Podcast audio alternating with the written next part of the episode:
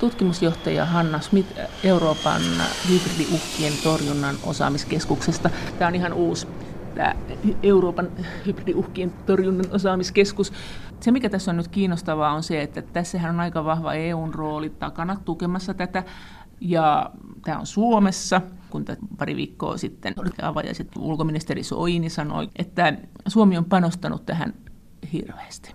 Että me ollaan panostettu tähän rahallisesti ja sitten tässä on tämmöinen tilanne, että täällä on ilmeisesti kaikki muut työntekijät nyt vielä suomalaisia, paitsi yksi britti. Oliko se näin? Joo, tällä hetkellä on yksi britti ja muut on suomalaisia. No mikä tämä on tämä EUn rooli tässä? Tähän vaikuttaa aika jännältä, kun Virossa on sitten taas Naton kyberosaamiskeskus, joka tässä muutama vuosi sitten perustettiin, ja nyt Suomeen perustetaan hybridiosaamiskeskus. Onko näitä vielä muita paljon? Siis Natollahan on 19 huippuosaamiskeskusta, joista tämä Tallinnan kyberosaamiskeskus on yksi, ja sitten toinen, joka Suomessa tunnetaan ehkä, on tämä tämmöinen strategisen kommunikaation keskus Riigassa. Ja sitten niitä on muita vielä. Ja monessa siis NATO-jäsenmaassa on tällaisia erilaisia keskuksia, mutta se, mikä erottaa nyt meidät tästä, on edelleenkin se, että me emme ole EUn, Emmekä Naton. Emmekä Naton. Ja siinä mielessä niin tämä täytyy muistaa, että vaikka malli on saatu tästä, että millaisia esimerkiksi nämä Naton huippuosaamiskeskukset on, niin se on saatu sieltä, mutta me emme ole Naton emmekä EUn alainen. Euroopan hybridiuhkien torjunnan osaamiskeskus aloitti toimintansa Helsingissä 6. syyskuuta tänä vuonna. Mukana sen toiminnassa on tällä hetkellä 12 maata tutkimusjohtaja Hanna Smith Euroopan hybridiuhkien torjunnan osaamiskeskuksesta. Viime huhtikuussa, kun allekirjoitettiin se ensimmäinen perustaminen, siinä oli yhdeksän, ja sitten niin on tullut lisää maita heinäkuussa vielä tähän eli, kokonaisuuteen kolme lisää. Eli kun huhtikuussa oli Saksa, USA, Iso-Britannia, Latvia, Liettua, Puola, Ruotsi, Suomi ja Ranska, niin mitä sitten tuli vielä lisäksi tähän? Espanja, Norja ja Viro. Ja nämä kaikki maat on sellaisia, joiden on myöskin ollut koko ajan tarkoitus olla tullut mukaan tähän. Eli siinä mielessä ei ole mitään sellaista, että hei, nyt kun se perustettiin ja jälkikäteen, vaan että siinä prosessissa nämä on ollut koko ajan mukana. Mutta koska tämä on kansallisvaltioiden kuitenkin niin kuin keskeinen, keskeinen niin silloin tavallaan miten ne päätöksentekoprosessit, jotta päästään virallisesti mukaan, niin ne on eri maissa erilaiset ja siksi kestää toisilla mailla ehkä hiukan kauemmin kuin toisilla. Ketä on tulossa vielä? No sellaiset maat, jotka voi niin kuin pelkällä allekirjoituksella liittyä, niin on Italia, Itävalta, Tanska ja Hollanti. Eli sitten nämä muut kaikki EU-maita paitsi Norja ja USA ja sitten sit tulevaisuudessa Britannia. Norja ja Joo. Yhdysvallat eivät ole EUn jäseniä ja sitten taas Suomi ja Ruotsi eivät ole Naton jäseniä. Niin ja sitten Britannia ei kohta ehkä ole EUn jäsen nyt on? No, se jää nähtäväksi. Niin, minkä takia nimenomaan Suomi sai tämän tai perusti tämän? Miten tämä lähti siitä? Varmaan, että Suomi ei ole NATO-maa, mutta kuitenkin.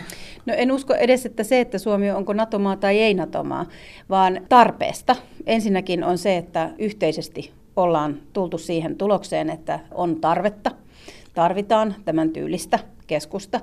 Ja sitten siinä, että kuka ottaa ikään kuin tästä ideasta ja tarpeesta kopin ja lähtee aktiivisesti viemään sitä eteenpäin. Ja jos se sitten muiden keskuudessa nähdäänkin hyvänä ideana, ja esimerkiksi Suomen kohdalla, niin meillä paljon enemmän kuin se, että onko NATO-maa vai ei NATO-maa, niin se, että miten Suomen turvallisuusajattelussa tämä meidän oma kokonaisturvallisuuden malli on ajateltu ja pidetty sitten toisen maailmansodan.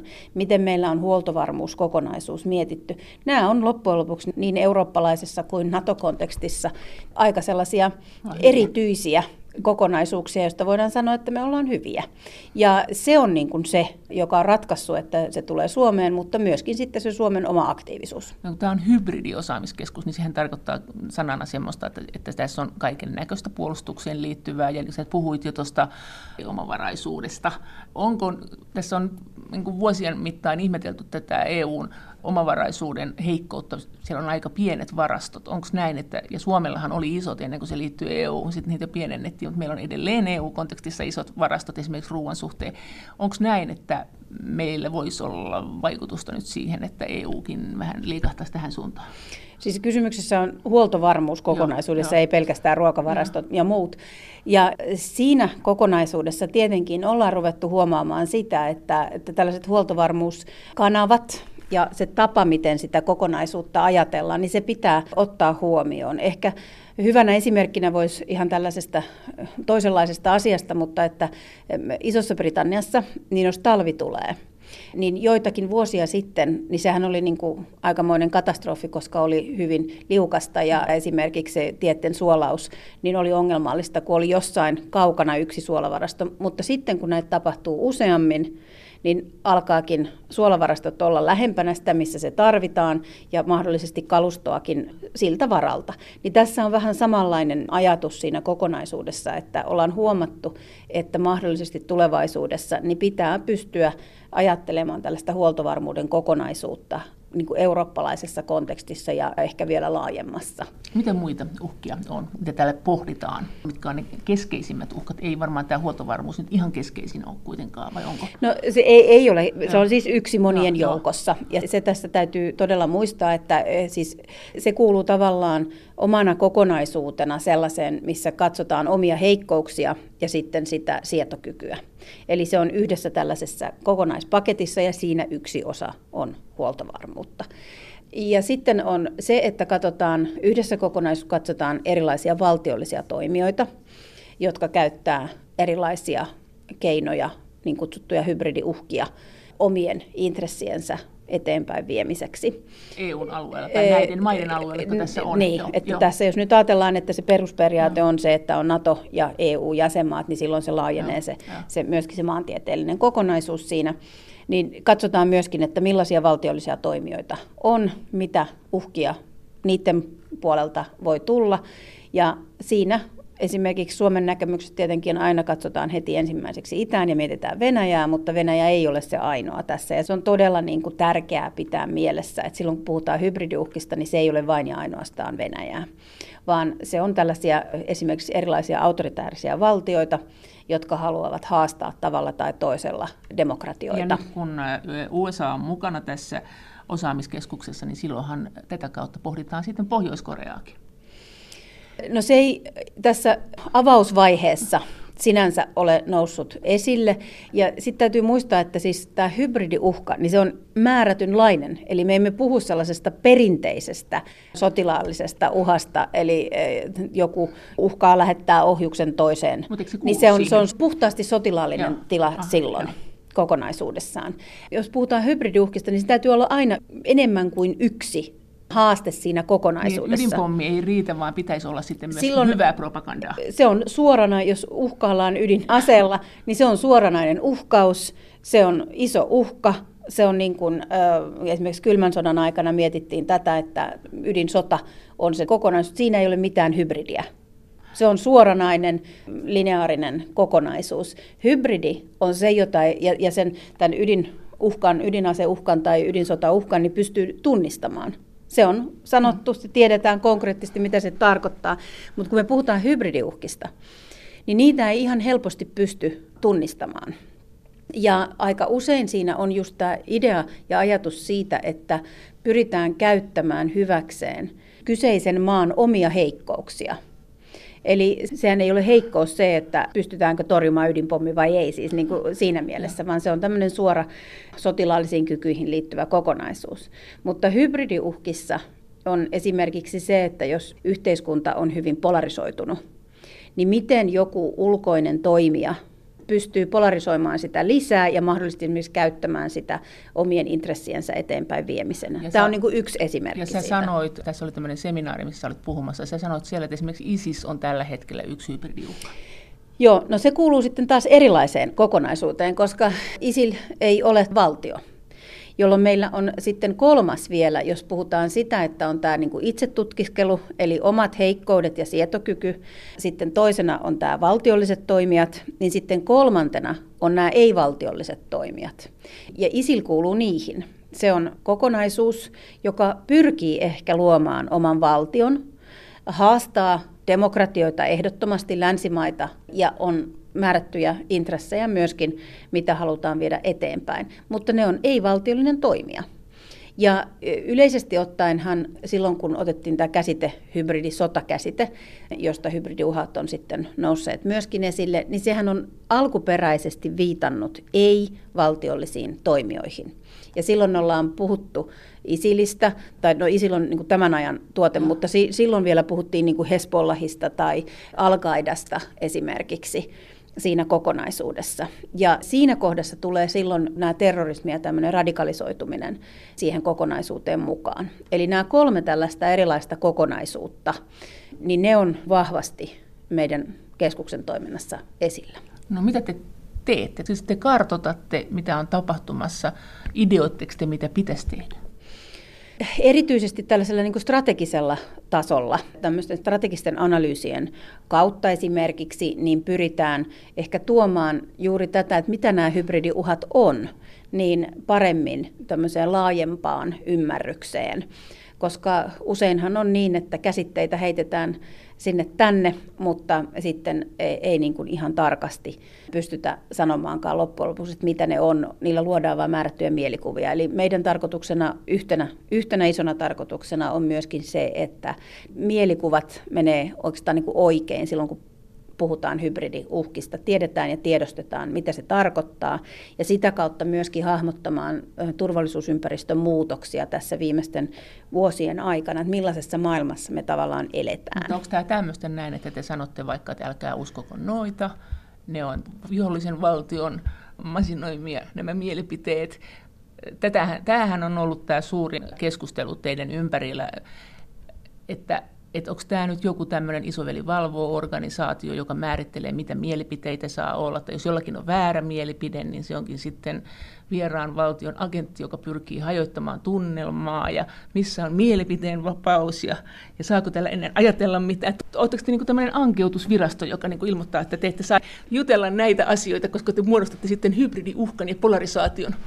No täytyy tässä kohdassa todeta, että itse en ole kuullut yhtään tuon tyylistäkään kommenttia tästä. Sä ja nettipalstoilla, minä kahlasin näitä, mitä tästä puhutaan. Uh, aa, no siinä tapauksessa tietenkin tämmöinen somekeskustelu ilmeisesti käy vilkkaana ja sen varmaan kuuluukin nykyaikana käydä aika vilkkaana. Se, että mielipiteethän ei ole koskaan väärin, koska ne on mielipiteitä. Ja siinä mielessä niin kaikki saa edelleenkin ajatella niin kuin ajattelee, mutta se mikä on länsimaiden vahvuus kokonaisuudessa on se, että osataan kriittistä ajattelua. Ja kriittisen ajattelun tarvitaan paljon erilaista tietoa, tarvitaan erilaisia näkökulmia. Jokainenhan saa ajatella sitten sen jälkeen, mitä haluaa. Mutta ne pitää pystyä perustelemaan myöskin omat näkemyksensä. Jos se on vaan, että musta tuntuu, niin silloin se on aika heikolla pohjalla tämä näkemys. Se on sitten tunnekeskustelua. Se on tunnekeskustelua silloin hyvin pitkälle. Ja se, että mikä pohjautuu faktalle, että mitään faktojahan on loppujen lopuksi hyvin vähän. Ne on niin kuin aika numeraalisia usein ja niin edelleen. Että näkemyksiä, näkökulmia ja mielipiteitä on paljon ja sitä omasta mielestä niin edelleenkin pitää olla. Se on meidän aikakauden yksi tällainen iso kokonaisuus, mutta sitten täytyy myöskin oppia tunnistamaan sellaisessa täysin vapaassa keskustelussa, että mitkä ne haasteet on.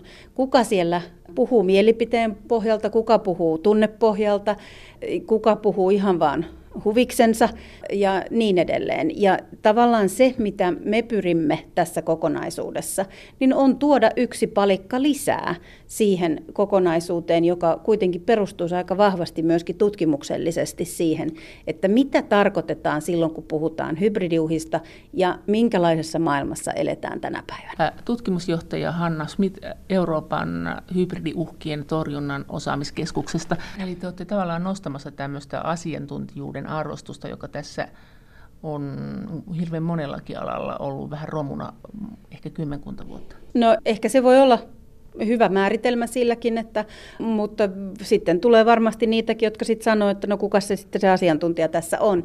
Eli lähinnä pyritään luomaan tutkimuksellisesta, ihan tämmöisestä akateemisesta tutkimuksellisesta lähtökohdista helposti pureskeltavaa tietoa. Ja sitä jaetaan myöskin, no se tulee olemaan sitten varmaan ensisijaisesti niin meidän niin kuin nettisivuilla, kunhan tästä nyt päästään alkuun. Että se on, tämä on niin kuin yksi funktio, joka eli, tällä keskuksella on. Eli tästä tulee tämmöinen, että kun UPI tai Aleksanterin instituutti tai Eurooppa-tutkimuksen keskus että tullaan välillä hybridiuhkien osaamiskeskukseen kysymään asiantuntijalausuntoa jostakin. Se on nyt yksi joo, osapalikka joo, sitä kokonaisuutta, mutta sitten meillä tulee varmasti olemaan myöskin sellaista, joka erottaa tavallaan tämän hybridiosaamiskeskuksen näistä edellä mainituista muista paikoista. Ja se on esimerkiksi se, että miten fasilitoidaan erilaisten ryhmittyjen välistä keskustelua. Eli ehdottomasti niin kuin se ajatuksena myöskin on se, että tämmöinen konfliktipotentiaali niin saadaan laskemaan, ei nousemaan, vaan laskemaan.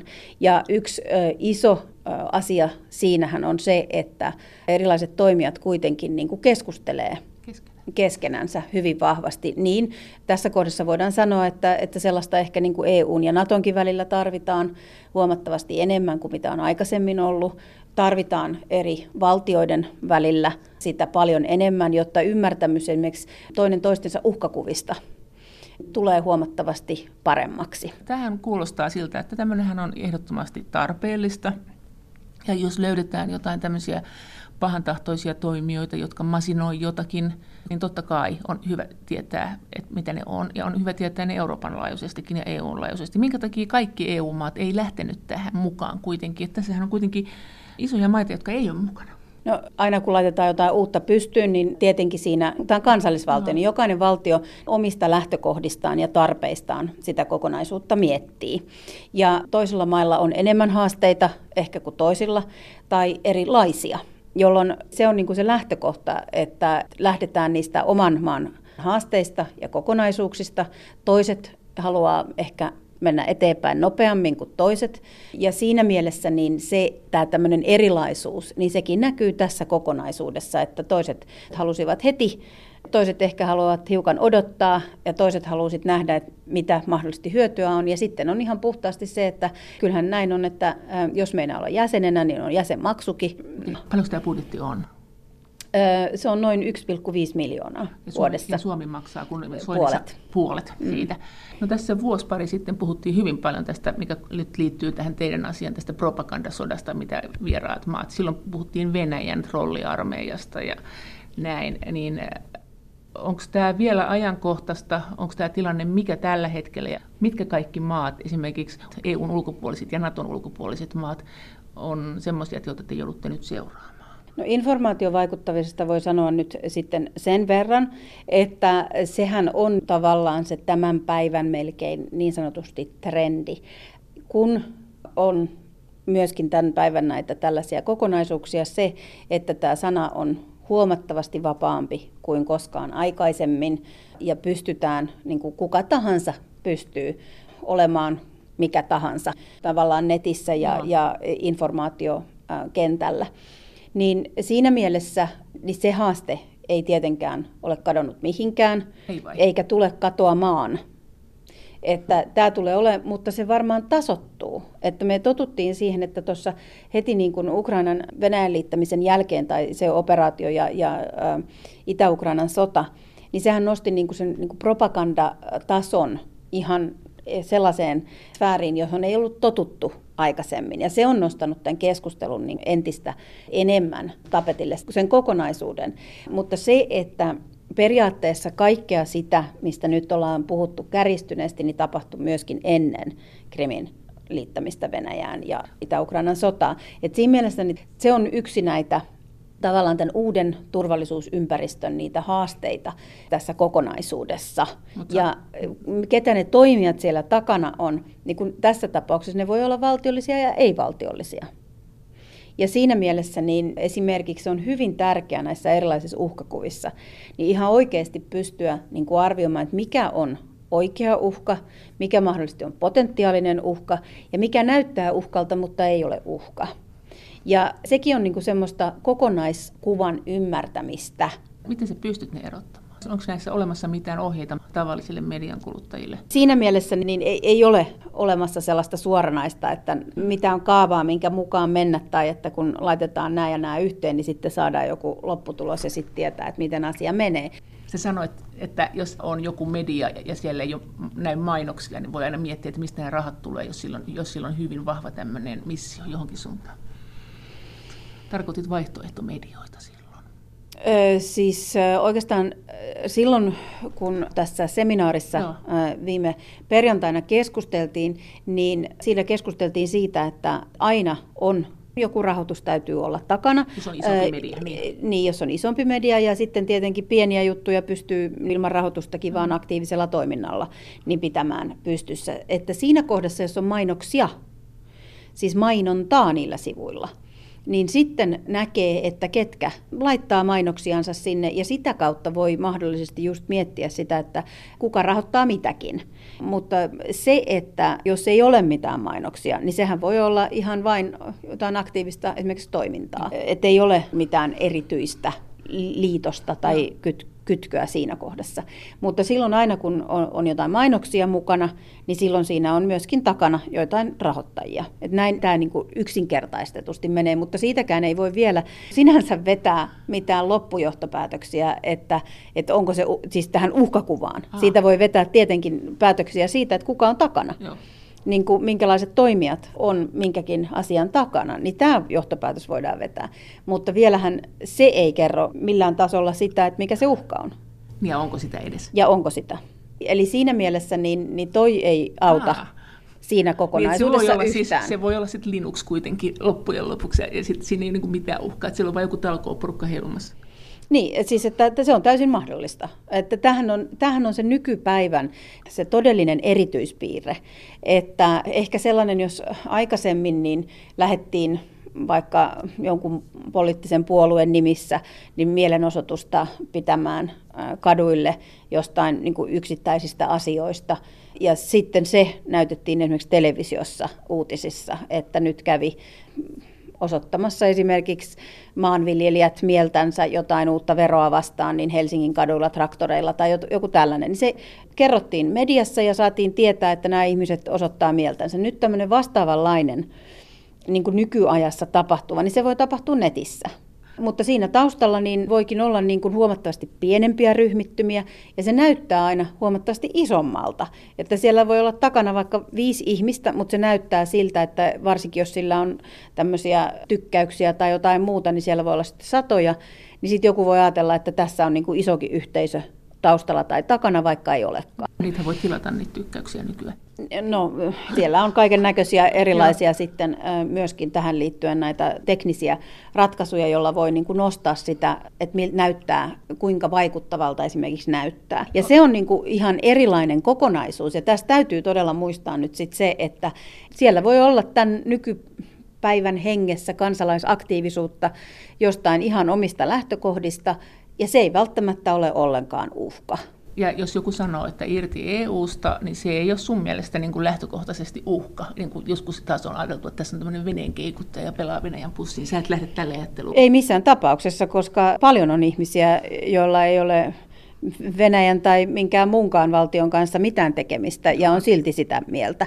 Ja siinä kohdassa, niin miten se voisi olla uhka, koska meidän yhteiskunnan vahvuus on se, että ajatellaan eri tavalla ja, ja sitten sieltä haastetaan olemassa olevia kokonaisuuksia. Se, että kysymys on sitten vain siitä, että miten haastetaan. Jos mielipiteen tasolla haastetaan sitä, löydetään ikään kuin parempia ratkaisuja siitä omasta lähtökohdasta, pystytään keskustelemaan sillä ilman, että loukataan suoranaisesti toinen toista, niin tämähän on vain rikkautta siinä kokonaisuudessa.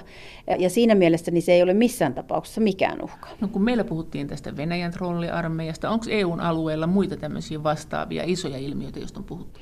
No kyllähän ISILin niin, informaation ISIL, vaikuttamisesta nyt niin puhutaan todella paljon ja jossain määrin ehkä enemmänkin ja paljon enemmän kuin Venäjään liittyen. Miltä se vaikuttaa se tilanne? Mitä sille voi? Sanotaan nyt, että kaikille aina voi jotakin, mutta niiden hyvien ratkaisujen eh, keksiminen niin voi kestää jonkun aikaa. Ja eh, kun se prosessi on meneillä, niin voi näyttää siltä, että millekään ei voi mitään ja netissä onkin ihan niin kuin voittamatonta kokonaisuutta, mutta lainsäädännön kautta pystytään myöskin miettimään sitä, että mikä on mahdollisesti soveltuva ja ei. Se on tietenkin tällainen hiukan harmaa alue demokratioissa, kun puhutaan siitä sananvapauskokonaisuudesta, mutta sitten jos pystytään esimerkiksi identifioimaan ihan suoranaisesti sellainen materiaali, joka esimerkiksi kuuluu kansan kiihottamiseen, eli sanotaan, että ottakaa aseet käteen ja menkää ja ampumaan joku, niin se on niin kuin ihan selkeä, selkeä kokonaisuus, joka on kielletty, ja sillä ei ole mitään tekemistä sananvapauden kanssa sinänsä. Eli Eli täytyy pystyä niin kuin erottelemaan se kokonaisuus ja sitten on se, se tavallaan se oikean informaation antaminen, se, että mietitään sitä, että kuka se kohdeyleisö yleensä sitten tällaiselle informaatiolle on, miten ne reagoi ja pystytäänkö siihen antamaan joku vastaviesti. Menee kyllä aika usein pieleen, kun seuraa voi olla, Joo. Voi olla, että menee, Siinä mutta ei välttämättä aina. Joo, Et sitä joo, mä just sanon, joo. että se kestää vähän aikaa ennen kuin löydetään niitä erilaisia kokonaisuuksia, että miten se viesti myöskin ehkä pitää tuoda perille. Että siis hyvin vähänhän meistä ihmisistä niin on lähtökohtaisesti rikollisia niin sanotusti. Eli siinä mielessä ainakin omasta lähtökohdasta niin uskon tosi vahvasti siihen, että, että suurin osa meistä kuitenkin ei halua väkivaltaa eikä halua toisille ihmisille pahaa. Sä olet sanonut myös näin, että tässä on tämmöinen vaara, kun puhutaan esimerkiksi Venäjän ja EUn suhteista, että Venäjä nähdään ehkä suurempana uhkana kuin se onkaan. Että että me ehkä reagoidaan vähän liian isosti. Se, millaisena uhkana tavallaan Venäjä nähdään, niin siinä menee ehkä tämä vähän vanha viisaus, että, että tota, niin Venäjä ei ole niin vahva kuin se haluaisi olla, mutta ei myöskään niin heikko kuin me haluaisimme sen olevan. Että tavallaan siinä mielessä niin täytyy nyt myöskin täältä niin realiteetit ottaa käteen.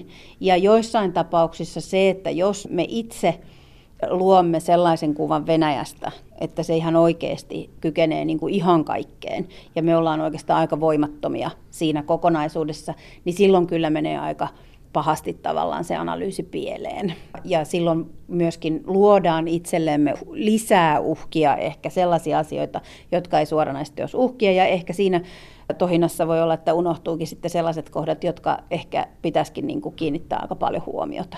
Ja tämä, tämä on niin kuin se kokonaisuus, jossa on tärkeää se, että ei lähdetä niin kuin liian yksinkertaiseen ehkä niin kuin kuvaan, vaikka yleensä on tarvetta siihen, että yksinkertaisen kuvan kautta ymmärretään kokonaisuus, niin erityisesti kun tulee Venäjään, niin pitäisi muistaa, että, että mitä monimutkaisempi kuva, niin sitä lähempänä ollaan totuutta ja yksinkertainen on vienyt jo aika kauas. Tutkimusjohtaja Hanna Smith Euroopan hybridiuhkien torjunnan osaamiskeskuksesta. Mitä muita on sitten vielä ISIL, Venäjä? Mitkä on täällä näitä, jotka ehkä on niin kuin keikuttamassa sun mielestä venettä, taikka on. Tietysti ihmisillä on mielipiteitä ja sitten ne ehkä tulee keikuttaneeksi sinne saman tien venettä, mutta onko, onko, onko muita tämmöisiä systemaattisia toimijoita, jotka niin kuin esimerkiksi EU-alueella toimii?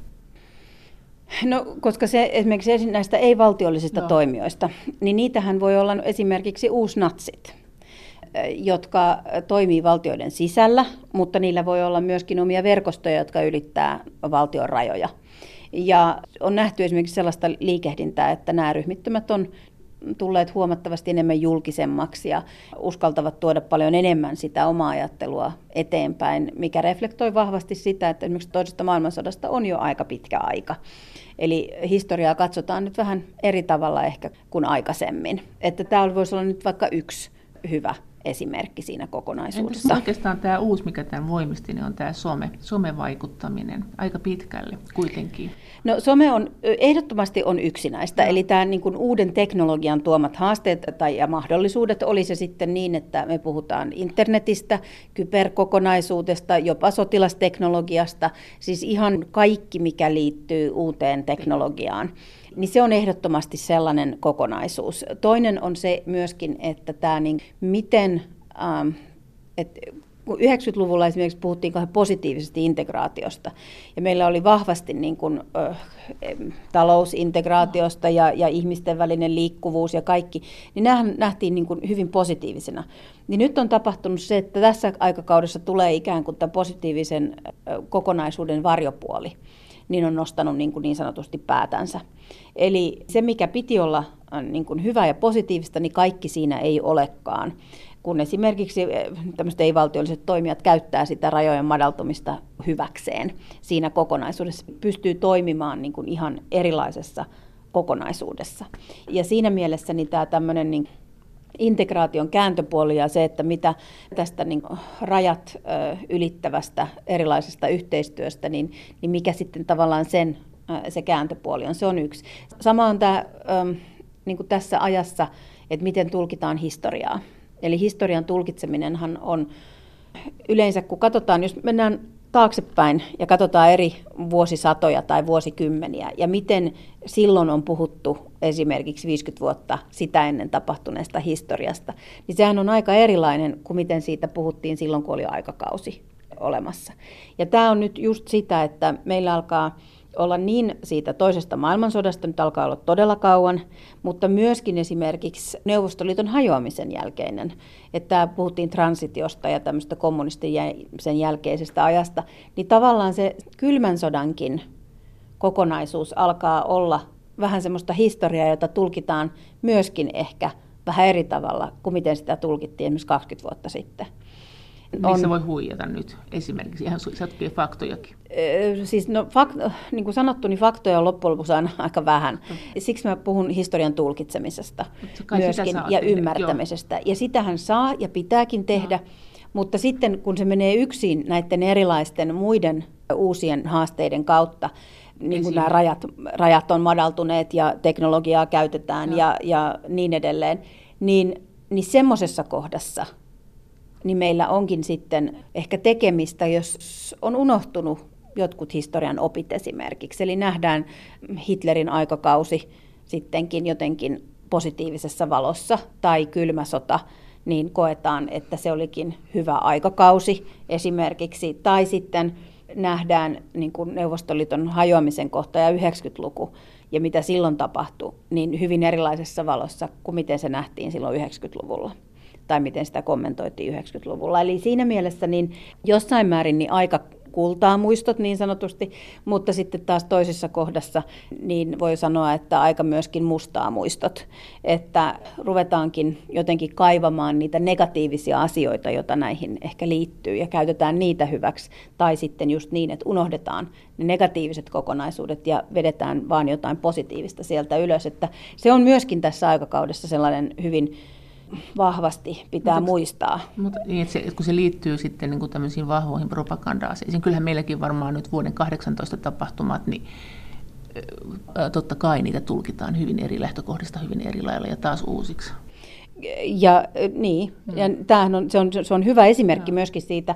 Ja ehkä sitten se positiivinen puoli tietenkin on sellainen, että voidaan puhua mahdollisesti sellaisista asioista, joita ei, ei ole aikaisemmin pystytty puhumaan, kun on todella tarpeeksi kauan aikaa mennyt. Mutta sitten samalla niin se voi olla, että se nostaakin uudelleen pintaan niin. Niin kuin tosi tosi herkkiä asioita, joka sitten mahdollisesti polarisoi yhteiskuntaa. Että siinä mielessä niin tämä, tämän tavallaan niin kuin, jokaisessa aikakaudessa on ne omat haasteensa liittyen historian tulkintaan. Ja meillä niitä nyt näyttää olevan aika monta, kun ajatellaan, että mitkä on niin nämä menneet vuosikymmenet tässä. Miten tämä EUn kehittyminen, kun EUhan nyt miettii omaa kehitystään ja puolustustaan ja systeemeitään, niin miten tämä itse asiassa liittyy teihin täällä hybridiosaamiskeskuksessa, että mitä te ajattelette siitä, mitä EU ajattelee puolustuksesta? Luuletteko että teiltä kysytään jotakin, että kuinka vahvasti meidän puolustus integroituu? Mä luulen, että me pysytään kuitenkin hyvin vahvasti siellä, mikä on meidän joo, rooli, joo, joo. niin sanotusti, eikä tarkoitus ei ole tehdä sitä samaa, mitkä jotkut on jo tehnyt, eikä toimia niin kuin tuplatoimijana jossain, mikä on ollut. Että keskuksella on hyvin vahvasti niin kuin tämä tämmöinen fasilitoijan ja, ja verkostoitumisen rooli. Eli äh, lähinnä tukea erilaisia olemassa olevia prosesseja, niin se on aika keskeistä, eikä lähteä itse välttämättä niin sanotusti tekemään mitään, mutta just se on varmaan tässä EUn kokonaisuudessa myöskin hyvin tärkeää, että, että erilaiset toimijat saadaan keskustelemaan keskenään ja vaihtamaan mielipiteitä. Että siinä mielessä niin meidän ei tarvitse olla antamassa edes välttämättä mitään neuvoja tai tekemässä jotain omia suosituksia, vaan, vaan meidän varmaan keskeisenä roolina nähdään, että fasilitoija ja tällainen niin kuin verkostojen tarjoaja. Saksa lähti tähän mukaan, kuten Ranskakin, ja sehän on tietysti tosi hieno asia tälle keskukselle. Missä maassa tällä hetkellä sinusta tuntuu EU:ssa on selkein tietoisuus hybridiuhkien vaaroista? Se on oikeastaan vaikeasti määriteltävissä, koska kun hybridiuhkiin kuuluu niin monta erilaista kokonaisuutta, niin eri maissa on erilaisia vahvuuksia. Ja se on myöskin yksi tämän keskuksen näistä tarkoituksista, että toiset maat oppis tuntemaan toistensa vahvuuksia, jolloin sitä vahvuustietoa voidaan jakaa keskenään ja sitä kautta oppia ja sitten löytää itselle uusia vahvuuksia. Et siinä mielessä niin mä sanoisin, että, että on niin tavallaan lapsen kengissä vielä tämä hybridiuhkakokonaisuuden ymmärtäminen ja se, että mitä se niin kuin tarkoittaa pitkällä tähtäimellä myöskin, että tässä tarvitaan juuri sitä yhteistyötä. Et jokaisella jäsenvaltiolla on vähän niin kuin omia alavahvuuksiaan, on ymmärtänyt siinä paljon ehkä enemmän kuin joku toinen, mutta just sit se, että jos puhutaan tämmöistä laajasta kokonaisuudesta, niin se on juuri se syy, minkä takia nähdään, että esimerkiksi meidänlainen keskus olisi hyvä perustaa, jossa voidaan vaihtaa näitä mielipiteitä Mites, ja kokemuksia. Eikö USA kuitenkin perinteisesti ollut sellainen maa, joka on ihan taitava hybridisodan käynnissä? Että USAssa on ihmisiä, jotka osaa siis esimerkiksi propagandan teon ihan hyvin. Onko näistä apua, jotka on niin itse tehnyt näitä, että ne pystyy aukoon teille näitä että hei, tämä tehtiin 50-luvulla, nyt pohditaan tässä ajassa jo tätä ja tätä. Okei, nyt meidän täytyy taas rullata hiukan taaksepäin, ja, koska tämä hybridisodankäynti, niin sehän on käsitteenä se, jossa käytetään ei-sotilaallisia ja sotilaallisia keinoja yhdessä. Se on aika usein liitännäinen johonkin operaation, niin kuin oli Krimin liittäminen Venäjällä. Eli siinä oli alku ja siinä oli loppu, jossa käytettiin iso variaatio erilaisia menetelmiä yhdessä. Se oli ja, hybridisota. Ja siinä oli niin kuin mitkä, mitkä hybridisodan elementit? Siis siinä oli ensin, sano, sano siinä, kokonais, siinä kokonaisuudessa niin siinä on ollut informaatiota, siinä on ollut diplomaattisia keinoja, siinä on ollut sotilaallisia keinoja siinä kokonaisuudessa. Siinä on ollut vähän infraan liittyvää haastetta ja sitten sen jälkeen niin ilmeisesti myöskin tätä, tähän historiaan ja mielikuviin liittyvää kokonaisuutta, on, joka on niin kuin, ö, informaation Oliko kautta. siellä jotakin ihan uutta teknologiaa, miten me jo aikaisemmin nähty? E- ei ole suoranaisesti liittyen, että sitten sen jälkeenhän niin kuin Ukrainaan on kohdistunut näitä erilaisia kyberhyökkäyksiä kokonaisuudessaan, mutta itse siinä kohdassa niin eh, ei tainnut ei olla... lennokkeja eikä mitään tämmöistä niin kuin ihan uusia aseita tai, tai sitten tämmöisiä, niin kuin, sehän tavallaan toimii uudet. Se on tietenkin perussotaa, mutta... No mä en usko, että hybridisodankäynnin määritelmän täyttymiseen niin ei tarvita joo, niin kuin joo, sitä joo, kokonaisuutta joo. sillä tavalla. Eli se oli niin kuin hybridisotaoperaatio. Ja sitten jos me puhutaan siitä, että millä tavalla esimerkiksi kansallisvaltiot käyttää informaatiota omien intressiensä eteenpäin viemiseksi, niin siinähän ei ole taas mitään uutta, joo. vaan että kaikilla on tietämystä tässä ja jos on vaan halua ja vähän enemmän ehkä resursseja, niin silloinhan kaiken näköiseen kykenee. Se riippuu vaan sitten siitä, että miten esimerkiksi jotkut asiat haluaa viedä eteenpäin, onko ne aggressiivisesti vai positiivisesti ja niin edelleen. Ja siinä mielessä niin tavallaan ottaa niin kuin yksi valtio, niin kuin tässä kohdassa esimerkiksi Yhdysvallat sanoi, että nehän on hyviä hybridisodan käynnissä, niin tässä kohdassa mä sanoisin varsinkin tutkijan näkökulmasta, mitä se tarkoittaa. Eli siinä mielessä niin tätä hybridisota-käsitettä niin ei voida ellei sulla ole joku erityinen operaatio, jossa ollaan käytetty variaatio erilaisia menetelmiä sen toteuttamiseen, niin, niin käytetty hyväksi, niin silloin ei voida puhua siitä. Voidaan puhua siitä, että miten kansallisvaltiot on käyttänyt informaatiota omien intressiensä viemiseen eteenpäin, ja sitä on tehnyt monet valtiot, Yhdysvaltat mukaan lukien tutkimusjohtaja Hanna Smith Euroopan hybridiuhkien torjunnan osaamiskeskuksesta.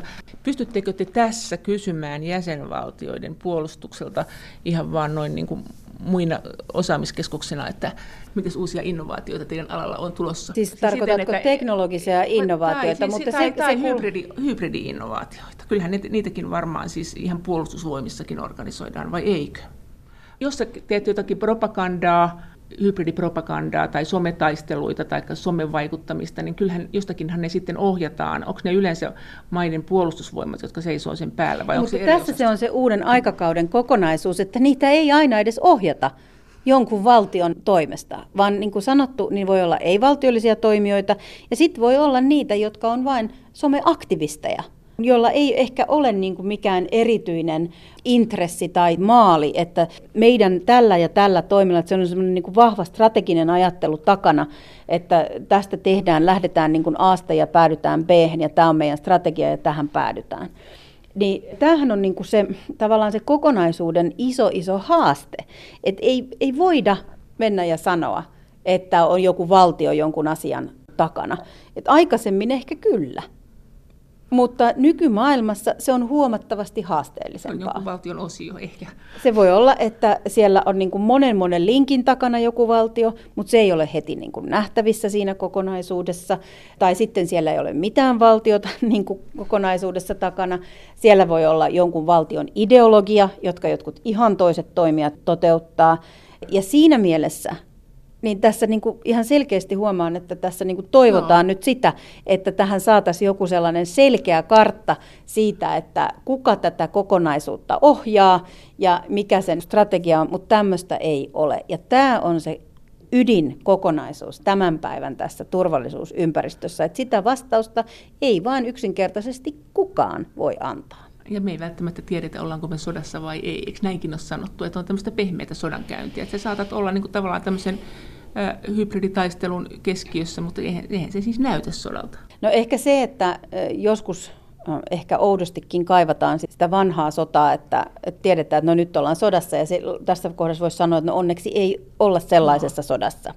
Perinteisessä sodassa, jossa ihan oikeasti asevoimat iskee toinen toisiansa vastaan. Mutta omasta mielestä, niin oikeastaan jos ei puhuta sellaisesta sodasta, niin ehkä ei pitäisi puhuakaan sodasta, vaan pitäisikin puhua juuri näistä erilaisista uhkakuvista, erilaisista tapahtumista, koska se juttu näissä hybridiuhkissa esimerkiksi on, että jos ne pystytään jollain tavalla ehkäisemään, tai jos jopa ilman, että semmoinen sotilaallinen kokonaisuus tulee mukaan, niin hybridiuhkien käyttäjä – pääsee päämääräänsä. Eli pystyy toteuttamaan sen oman intressinsä ilman, että sen täytyy käyttää mitään sotavoimia, niin silloin me emme mene sinne sodan puolelle ollenkaan. Se on sitten ihan vaan niin kuin vaalikampanja. Se on haastamista, se on kilpailua, se on jonkunlaista, ehkä välillä niin kuin jonkun toisen jopa väheksymistä kokonaisuudessa, mutta se ei silloin mennä sinne sodan puolelle. Toihan kuulostaa siltä, että väitellään ja kaikki keinot käytetään ja se on niin tämmöinen kiivas poliittinen keskustelu. Niin, mutta sitten kun mennään taas siihen tähän aikakauteen, niin koska sitä kautta pyritään näitä erilaisia välineitä, ei pelkästään informaatiovälinettä, mutta myöskin esimerkiksi lainsäädännön heikkouksia ja, ja infrastruktuurin heikkouksia ja kaikkia muita pyritään käyttämään sen oman intressin eteenpäin viemiseen, mikä mahdollisesti esimerkiksi voisi olla tämmöinen niin kuin pelon luominen yhteiskuntaan, niin onhan nämä niin kuin aika epämiellyttäviä on, kokonaisuuksia. On. Ja just se, että emme ole sodassa, mutta tuntuu siltä, kuin olisimme sodassa. Ja sehän on myöskin hyvin epämiellyttävää, että se on niin kuin määrätyllä tasolla turvallisempi kuin ei ole sitä fyysistä kuolemista ja tuhoa, mikä sodasta tulee, mutta sitten taas toisaalta niin se on hyvin painostava ilmapiiri, kun pitää koko ajan tavallaan ehkä pelätäkin, että mikä se seuraava askel on tai mistä tässä kokonaisuudessa on kysymys.